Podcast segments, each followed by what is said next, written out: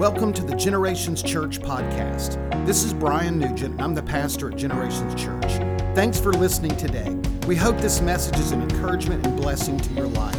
For more information about Generations Church and its ministries, check out our webpage at gctlh.org or follow us on Facebook, Instagram, YouTube, and Twitter.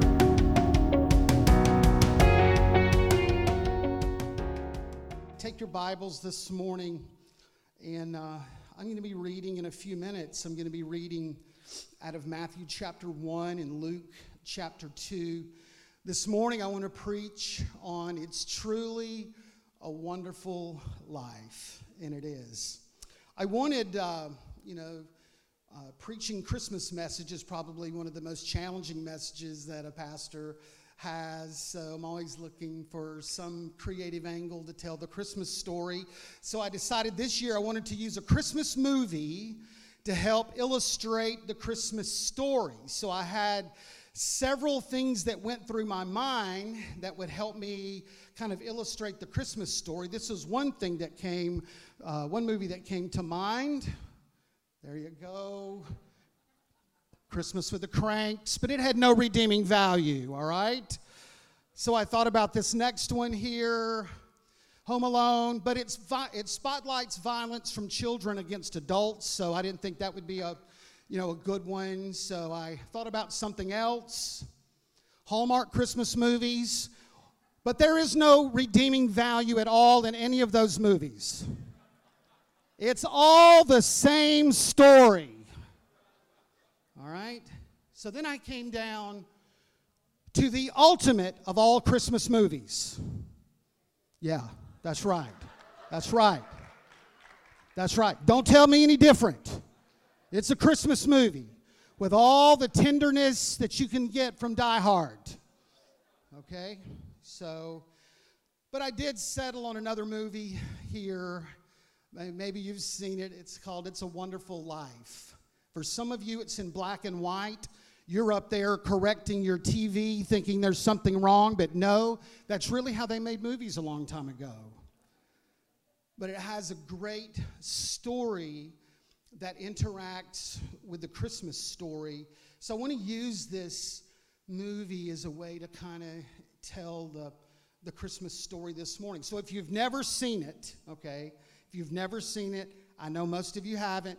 But if you've never seen it, I'm going to tell you a little bit about the story this morning. It's the fictional story of George Bailey, who lives in New Bedford, New York. Now, George Bailey, he lives in a small town, never really amounted to much, but he was a dreamer. He wanted to travel the world. He wanted to be an architect. He wanted, he wanted to be well known, make a lot of money, let his, let his arch, the architecture and design of his buildings be statement of his talents, and that was his dream to to be married and to to travel the world. And uh, but you know, of course, in the movie, George uh, comes in contact with some obstacles in his life, and this is kind of what the entire movie is about. Now, let me just say, everyone faces challenges and obstacles in their life. Everyone does.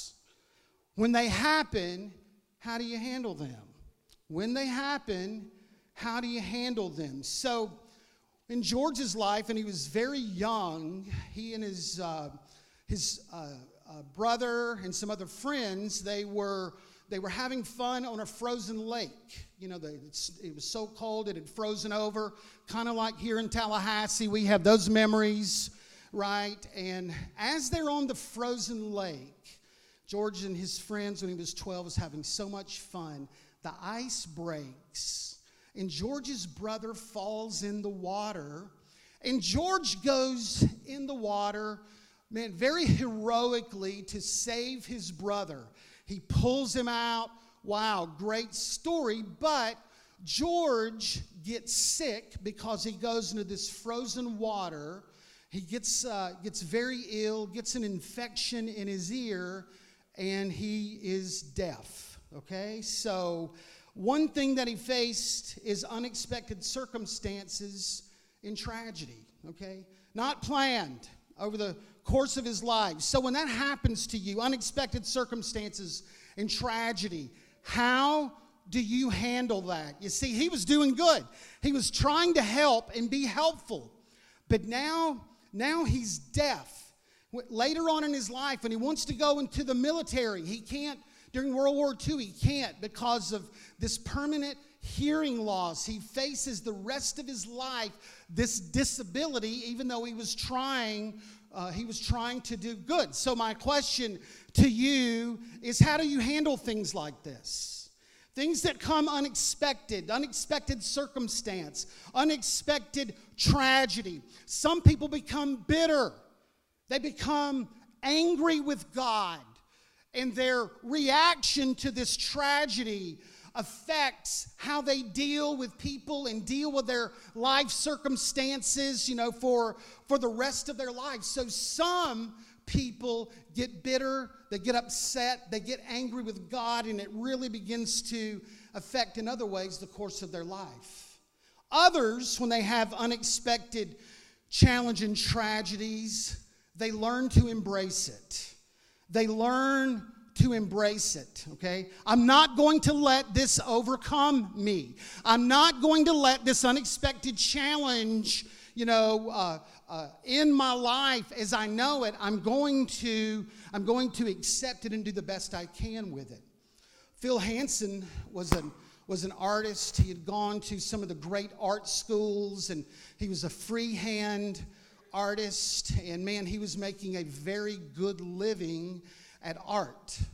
All of a sudden he goes to the doctor and there's a neurological test because Phil had noticed a little tremor in his in his hand and the doctor you know just told him yeah you've got some some form of light form of parkinson's and there's going you know you're not going to be able to really get rid of this tremor so he was so uh, upset disappointed as everyone would be. When you feel like you know hey where, where did this come from? What, what's going on? I can't do what i want to do.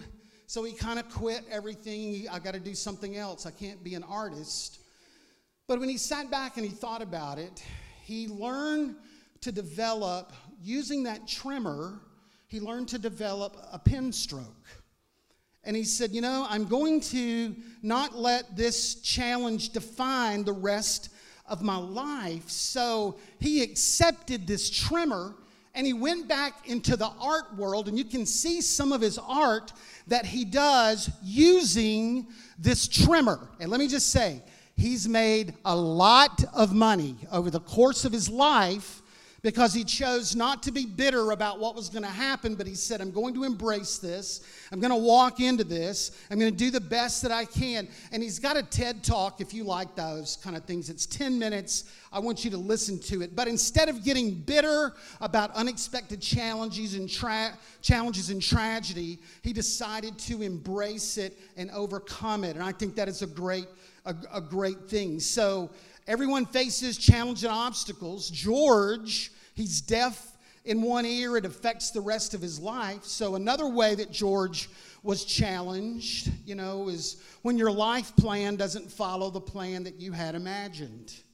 He wanted to be a architect. He wanted to travel the world. Right when he was ready to make this big move, his father who owns a small private bank in this little city has a stroke.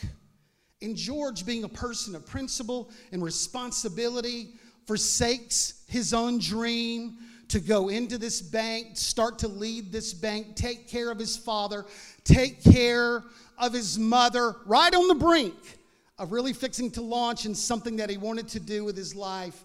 You know, his, his life, you know, his life changed. So you know what happens when your life changes? You know have you have you ever had your plans upended and your plans changed?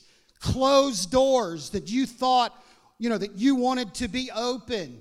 You know just they're, they're closed to you and you've got to do something else with your life. But i want to tell you something. When god changes your plans he always has a better plan okay? We can be upset and, and, and mourn and grieve, and that's fine. But when God changes our plans, He always has a better plan. When I was 14, my plan for my life was to follow my dad and be a coal miner, okay?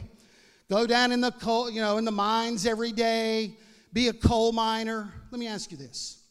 Is there one person in the world more ill equipped to be in the coal mines and provide for their family than me? Your laughter is very hurtful to me. I just want you to know that.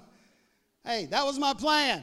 Five years later, I'm studying for the ministry. Praise God in so many ways.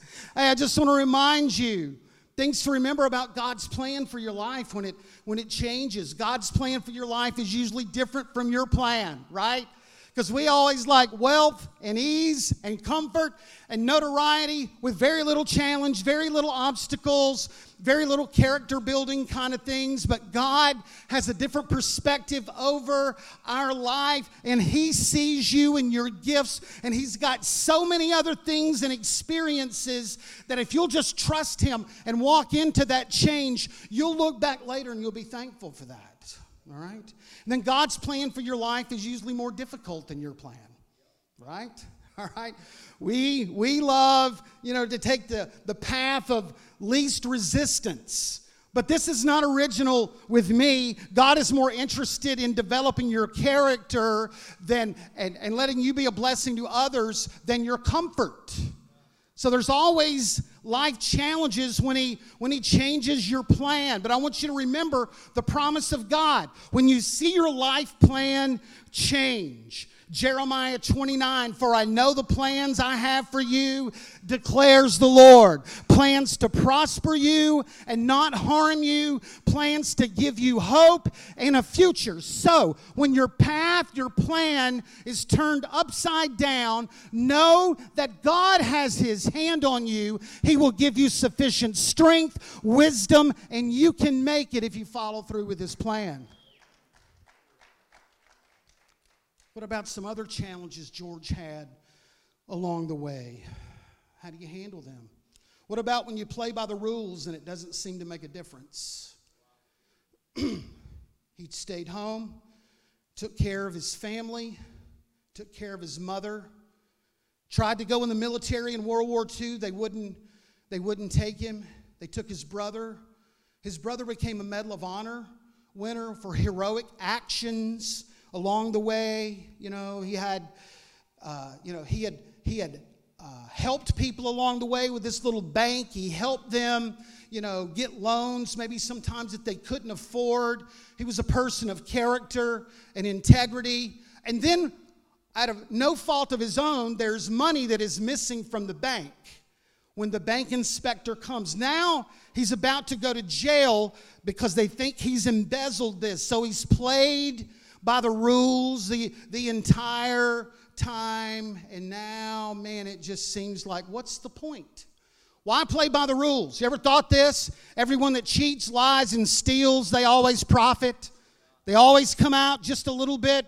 They always come out just a little bit better. And now, man, he is about to lose everything. He's about to lose the bank, his livelihood, and there's a good chance that he goes to jail. Well, Sometimes we look and go, it's just not worth it. Man, people that steal, they enjoy good life. People that, you know, that don't play by the rules, things always seem to work out better for them. But I want to just remind you this morning of an immutable law of God, and that is the law of sowing and reaping, okay?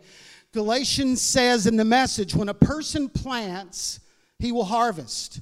The person who plants selfishness, ignoring the needs of others, ignoring God, uh, harvest a crop of weeds. And he'll have to show for his life is a life of weeds. But the one who plants in response to God and letting God's Spirit do the growth work in him, harvest a crop of real life and eternal life. Okay? So I want to remind you always be honest, always be above board plant that seed of integrity, and I promise you, you live, regardless of what happens to others, It is an immutable law. If you sow honesty, honesty will come back to you. If you sow generosity, generosity will come back to you. If you show kindness, kindness will come back to you. So he's he's lived by the rules, but it doesn't seem like it's made any difference in his life. And then adversity. It can push people away from God or bring people closer to God. Okay? He goes through this. He's facing he's facing all of this. He's about to lose everything. But he does something. He calls out to God. Adversity can push, you know, people away from God or adversity people can wake up and go, "You know what? I need I need God in my life." And there's a scene where he prays, he's at a bridge and he's thinking about ending his life. And there's a scene where he prays this prayer God, dear Father in heaven, I'm not a praying man, but if you're up there and you can hear me, show me the way. I'm at the end of my rope. Show me the way, God. See, sometimes when when we get through adversity, we get so angry, we decide to turn our back on God. But I just want to say, man, the best thing to do is to turn to God in your adversity, all right? And his prayer, I just thought it was great because we think prayers have to be very religious in nature, kind of sound like the Old Testament. You know, know what?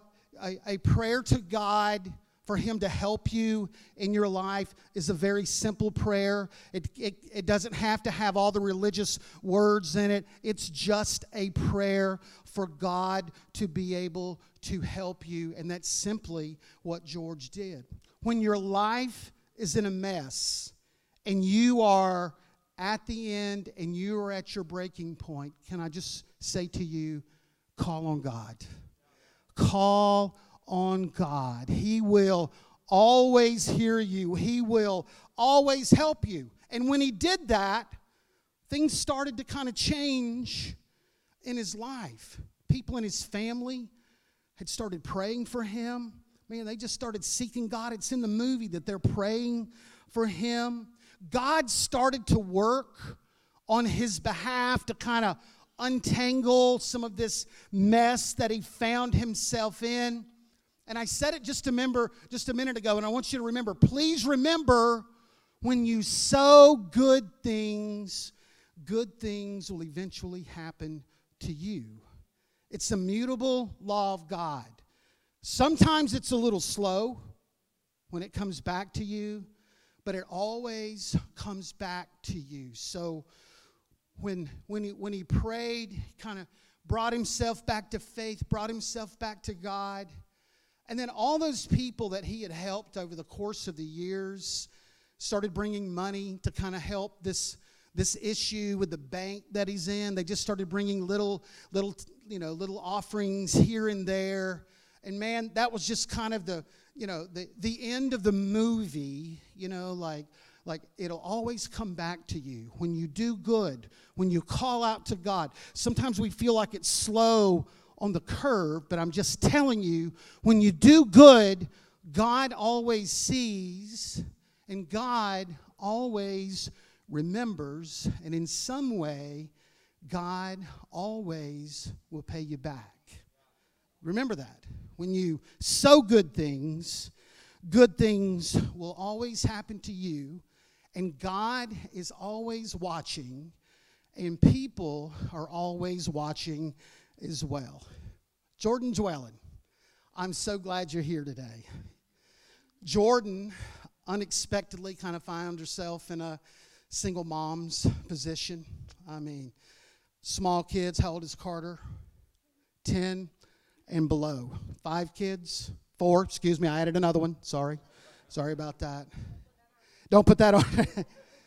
you know, but Jordan, you always have your kids in church trying to raise your kids, trying to make a living for yourself and your family. And, uh, you know, we just want you to know, first of all, we pray for you. We realize the situation that you are in, but we want to do something for you. Not for your kids, but we want to do something for you. Just to let you know, man, we love you.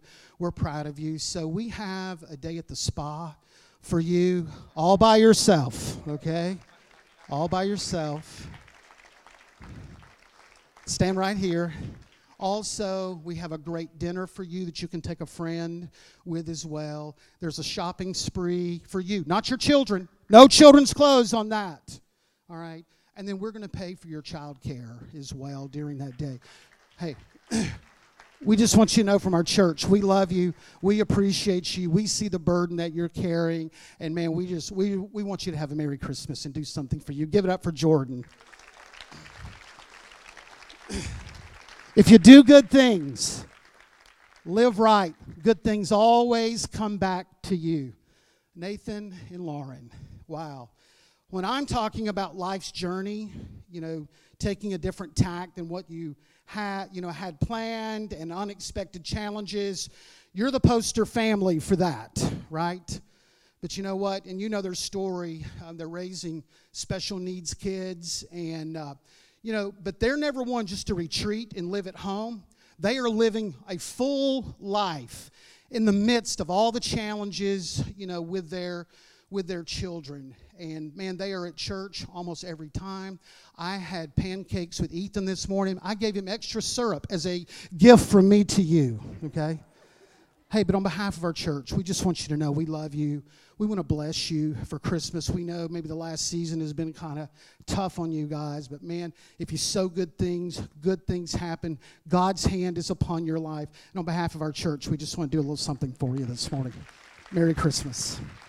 Merry Christmas. If you sow good things, you try hard, God's always watching and He rewards. I believe that. I believe that. Chris and Kaylee, I'm so glad you're here today. Listen, everybody's life is different. Everybody's life starts out just a little bit different. And you know what?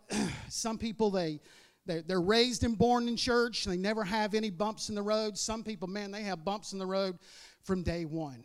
And that's kind of been your, you guys kind of life. But you know, in the last couple of months, you've really made this turn toward God. You've really tried to kind of straighten your own life out with God's with God's help. Stop, stop it, stop it, stop it, stop it. so we just want you to know, man, that we've seen what you've let God do in your life. You know, we've seen Kaylee, you've been clean for over a year. Chris has come out of Teen Challenge. Listen, man, we need to celebrate these kind of stories. Okay?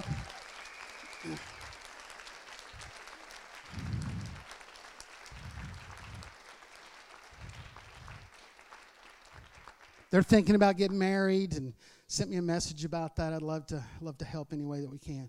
Just from our church. We just want you to know we're behind you. We love you. When uh, you're you're hitting those bumps, I want you to feel the embrace of your church family. I want you to know that God is for you. You got a church family that's behind you. We just want to do something for you. Just say Merry Christmas to you. Amen. Amen. All right, I'm out of cards. I'm not coming your way. Everybody's disappointed over here. If you do good things, sow good seed, God will bless you. God will bless you. God will take God will take care of you. I got one more card. Bonnie Glover. I want to say something to you, Bonnie. Uh, Bonnie has been faithful here for so many years. Her and Joe. Uh, Joe's had a recent diagnosis of ALS, and Bonnie has found herself kind of being the caregiver. Now, that's difficult in any situations, but especially there. And Bonnie very rarely is able to come to church. And Bonnie, we pray for you all the time. And I had the chance to talk to Bonnie on the phone this week and just pray with her. And I told her, I said, Bonnie, our church, we want to bless you. We want to, what's your favorite restaurant in all of Tallahassee? We want to, we want to send you there. And she said, Well, how about Chick fil A?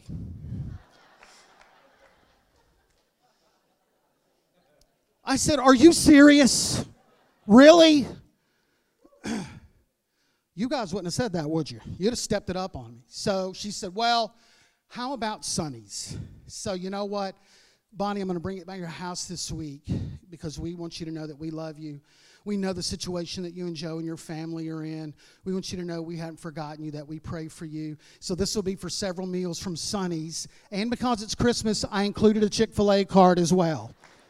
Give it up for Bonnie.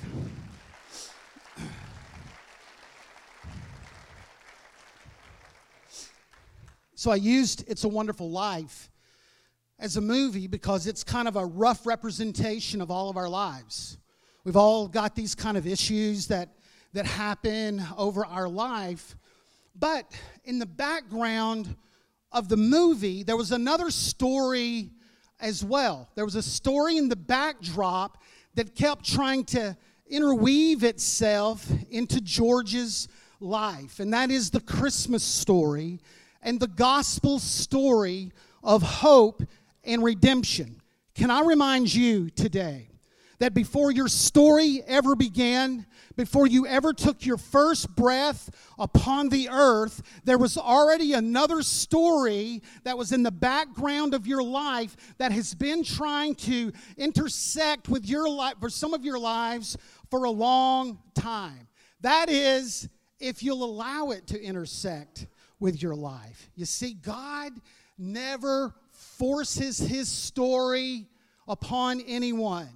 He only comes by invitation when you invite him to come in. Now, let me just say, too, he doesn't come in just to fix the tragedies of our life and clean up our messes. Yes, he can do some of that, but the reason that he came was much deeper than just to clean up our life's messages. He came to give us hope, he came to give us redemption, he came to give us salvation, and that is the true story of Christmas. And you truly can have a wonderful life. So I just want to take a moment and I want to tell you about this other story that's kind of been in the background of some of your some of your lives. Yeah, we start the Christmas story at the birth of Jesus. But actually it started before his birth about 600 years before. Really it started before that, but I want to talk about 600 years. God had already given the law to people, the 10 commandments through Moses. And this law was to help people, you know, uh, come to God, be more godly, know God in a better way. And it had been around for thousands of years. But yet, at this point, man, this law, I mean, people were just ignoring it. People were more ungodly, they were more wicked, they were more violent. And 600 years before the birth of Christ, God's frustration with humanity started to bubble over as he expressed himself through some of the Old Testament prophets. I want to read this to you. This is what God says about 600 years before the birth of Christ. He said, I hate, I despise your religious festivals. Your assemblies are a stench to me. Even though you bring burnt offerings and grain offerings, I will not accept them. Though you bring choice fellowship offerings, I have no regard for them. Away with the noise of your song. I will not listen to the music of your harps. Very irritated with the people of God. In Zechariah, he said, But they refused to pay attention. Stubbornly, they turned their backs and they covered their ears. They made their hearts as hard as flint.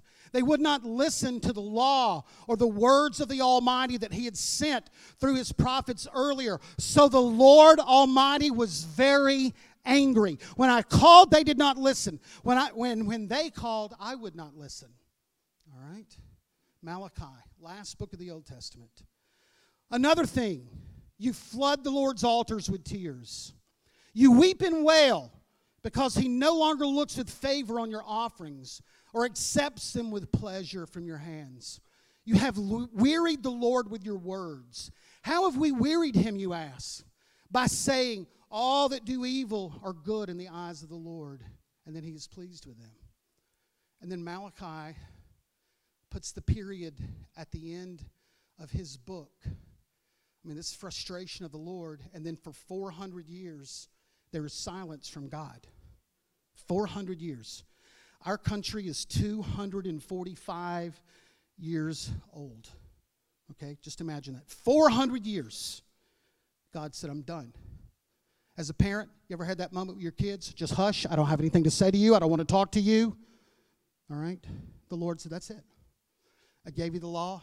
I've done miracles in your midst. I've shown you favor. I've given you blessings. And this is what I get. I'm done. I'm done. 400 years. And during that 400 years, the world began to spiral in an even worse situation wars, fighting, racial conflict, fading spiritual passion. You know, they, there was no prophets to, to remind the church. There were no great miracles. There were no great deeds during this 400 years. It was just silence and it was just this hopeless existence. I'm sure people thought, man, is God just walked away? Is he just done? Where, where is he? But I want you to know that God loves us so much. Even when he's disappointed with us sometimes, he just can't stay away. We get irritated with our kids sometimes, but man, we love them. We love them. 400 years, no prophet, no miracle, no acts, no word from God. And then all of a sudden, an angel stands before a little girl named Mary. Wow, what a, what, what a great story. Greetings, Mary. You're highly favored. The Lord is with you. Mary was troubled at his words and wondered what kind of greeting this might be. The angel said to her, Don't be afraid, Mary, for you found favor with God. You will conceive and give birth to a son, and you are to call him Jesus. He will be great and will be called the Son of the Most High. And the Lord will give him the throne of his father David, and he will reign over Jacob's descendants forever, and of his kingdom there will be no end. At the end of that 400 years, the Lord said, I, I can't be silent anymore. And he chooses Mary. What a great story. Why Mary? You know, Mary was faithful to God. Mary was faithful to God and lived an anonymous life.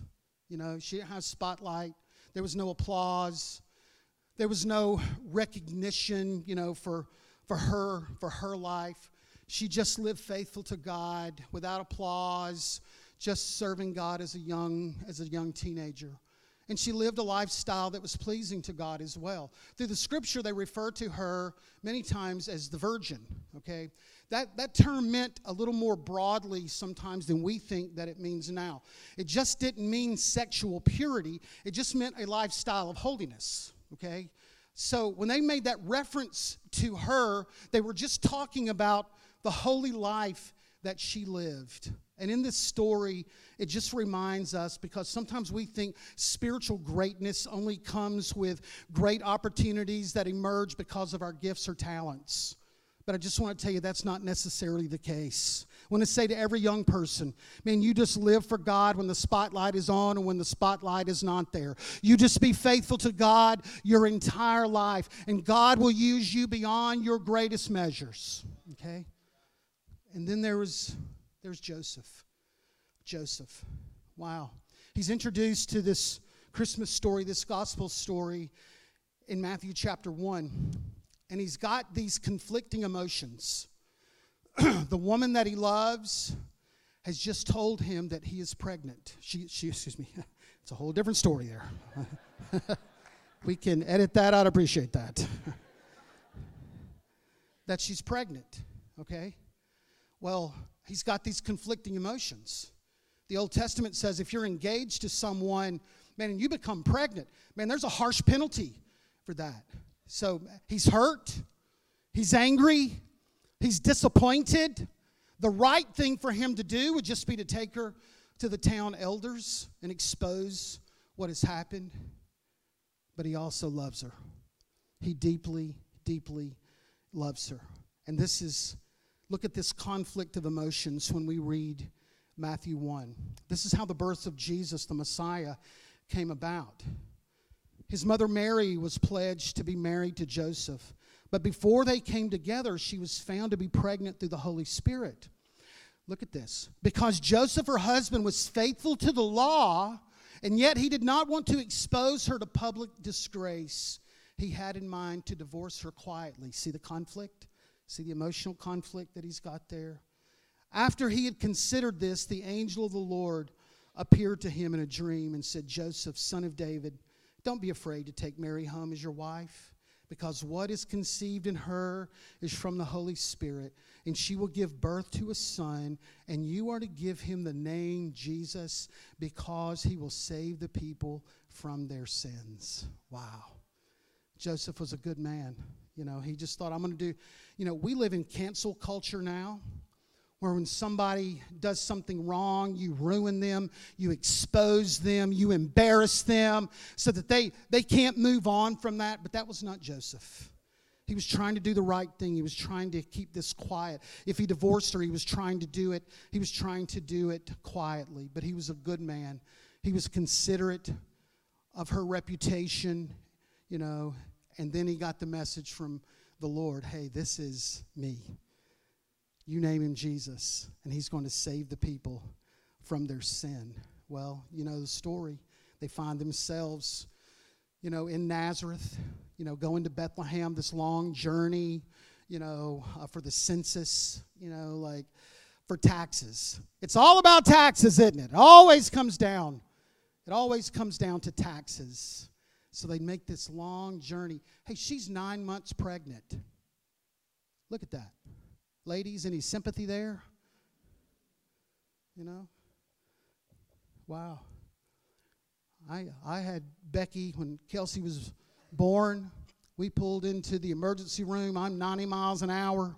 20 minutes later, we were holding a baby, okay? I broke every law, asked God to forgive me on the way. Different kind of experience there. They come to Bethlehem. You know the story no room in the inn. They find this little trough. If you've ever been to the Holy Land, you ever been to Bethlehem, which we're going to take that trip. You've been in the shepherd's fields. You know, you've seen the little, the little caves where they, where they, they believe that Mary and Joseph, uh, Mary and Joseph gave birth, and there were shepherds living out in the fields, keeping watch over their flocks by night. And the angel of the Lord appeared to them, and the glory of the Lord shone round about them, and they were terrified.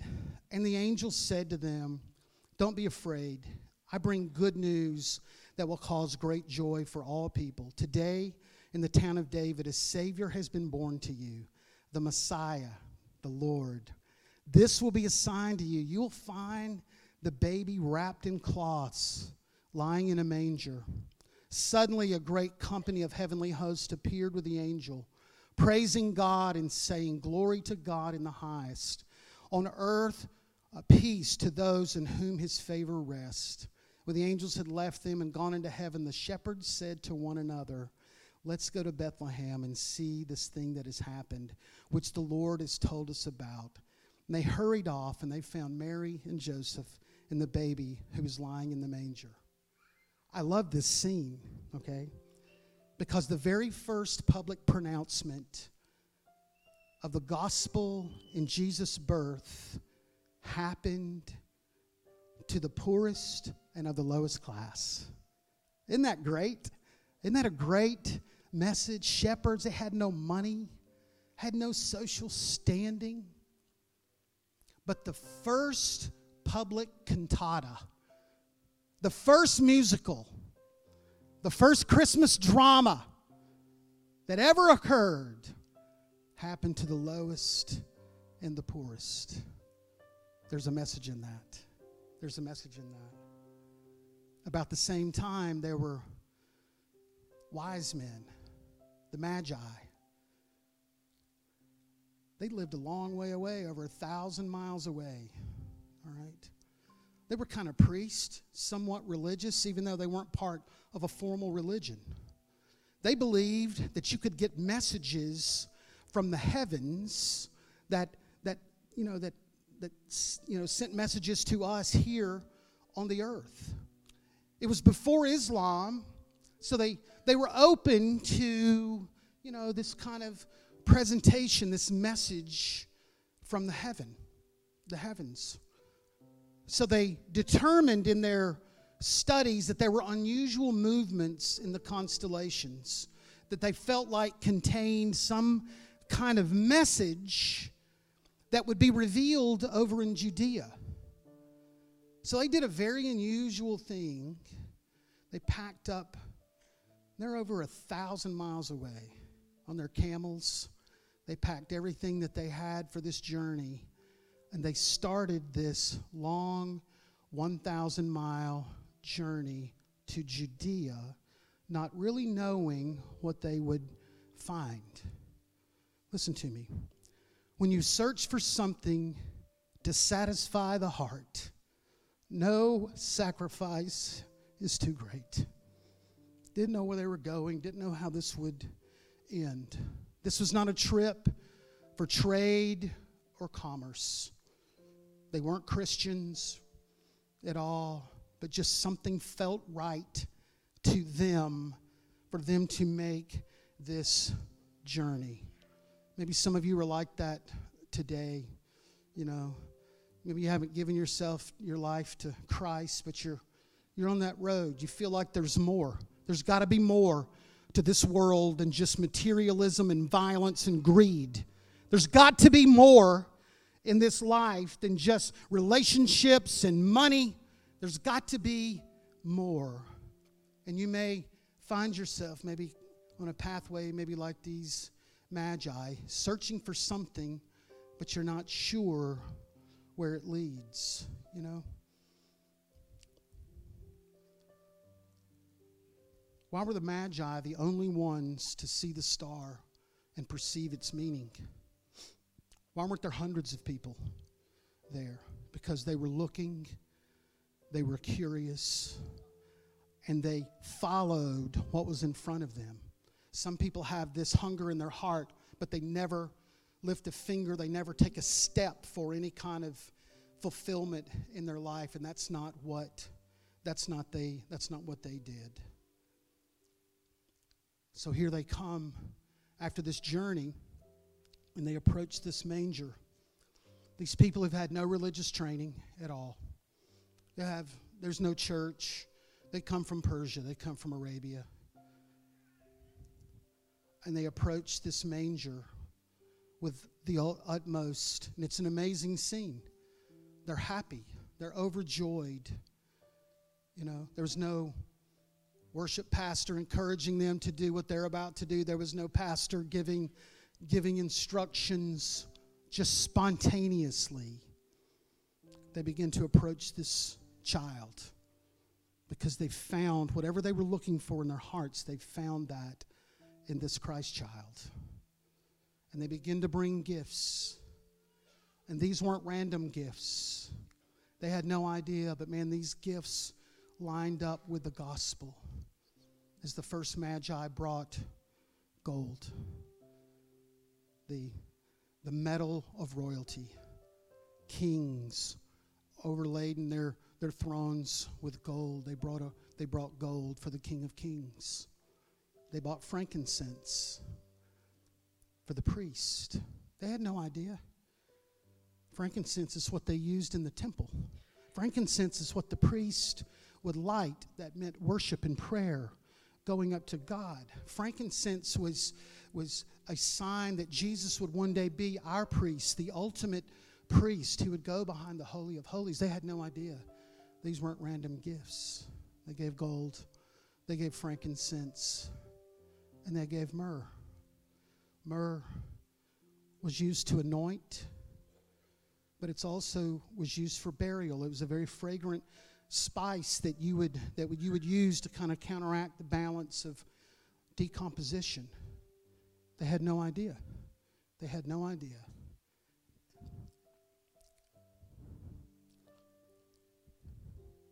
As they brought that last gift, is that we see the entire gospel story displayed in front of us. This little baby, but yet there's myrrh because there's going to be a day that he's going to die. He's going to he's going to be the sacrificial atoning lamb for all mankind. George Bailey had all kinds of ups and downs in his life, all kinds of challenges. but yet there was another story. There was a, another story greater than his that had already happened that was trying to get his attention the Christmas story, the gospel story. And that may be you today. Maybe some of your life mirrors George Bailey. Man, you've got, you know, you've got unexpected challenges. You've had life plan changes. To some of you, you may be at the end of the rope. Okay? You're here today at the at the invitation of maybe a friend here just to go to a Christmas service. But I just want you to know God has something. God has something for you, okay? He, you're not destined for a life of hopelessness. You're not destined for a life of depression and discouragement. He can change your heart and He can change your life. Some of you, maybe you're like the Magi. You're on a journey. You're a seeker. You're not really, you, you know that there's something deeper and more meaningful in your life than money and social media likes. It's, it all seems so superficial, but I am telling you, there is something deeper and there is something more meaningful to your life than, than those kind of things. Worship team, you guys can come. The Christmas story is more than just a cute story. Babies, mangers, you know, all the all the all the things that that happen with it, angelic choirs. It's it's really the story of the gospel. And I don't know what your background is, but I'm telling you his story has been trying to intersect and interact with your story for a long time. And if you will let him, you can have a truly wonderful life as well. It won't be a perfect life. There'll still be challenges, okay? But you got the Lord as your anchor, okay? Would you bow your heads with me this morning? I just want to pray in just a second. Man, if you're here today, man, maybe you've drifted away from God. Maybe you're away from the Lord this morning, not where you should be. Maybe you got all kinds of disasters in your life and you're going, How in the world? I'm just telling you, the best thing to do is to start with that anchor, start putting God first, seek first the kingdom of God, he says. And he said, I'll take care of other things. The very best decision is to make him Lord and Savior of your life. Hey, and then he can help you kind of untangle and work your way through these other these other challenges. Every head bowed, every eye closed. Would there be anyone here today say, Pastor, I'm just not where I should be? Would you just pray for me this morning? Can I just have some prayer today? Really quick, would you just raise your hand up and down? Just say, Pastor, would you pray for me this morning? I just need God's help in my life. Yeah, I see I see hands there. Yeah. Yeah. They're going to put a prayer on the screen. And I just want you to, I'm going to say that prayer as well. But if that's you, this is your moment. This is your moment. It brought George, all the calamity in his life brought him to a simple prayer. And that's all that we have this morning is just a, a simple prayer for you this morning. And if you'll just pray it, it's up on the screen. It just says, Father, I know that you've broken your laws and my sins have separated me from you. I'm truly sorry and want to turn from my sinful past towards you. Please forgive me. I believe that your son Jesus died for my sins and was resurrected from the dead and is alive and he hears my prayers. I invite Jesus to become the Lord of my life to rule and reign in my heart from this day forward. In Jesus' name I pray. It's the simplicity of a prayer like that that can start a life on a different trajectory and man that ends up in eternity in heaven with Jesus. Amen. Amen. Thank you for listening to the Generations Church podcast. We hope you enjoyed the message today and pray God's greatest blessings on you. For more information about Generations Church and its ministries, check out our webpage at gctlh.org or follow us on Facebook, Instagram, YouTube, and Twitter.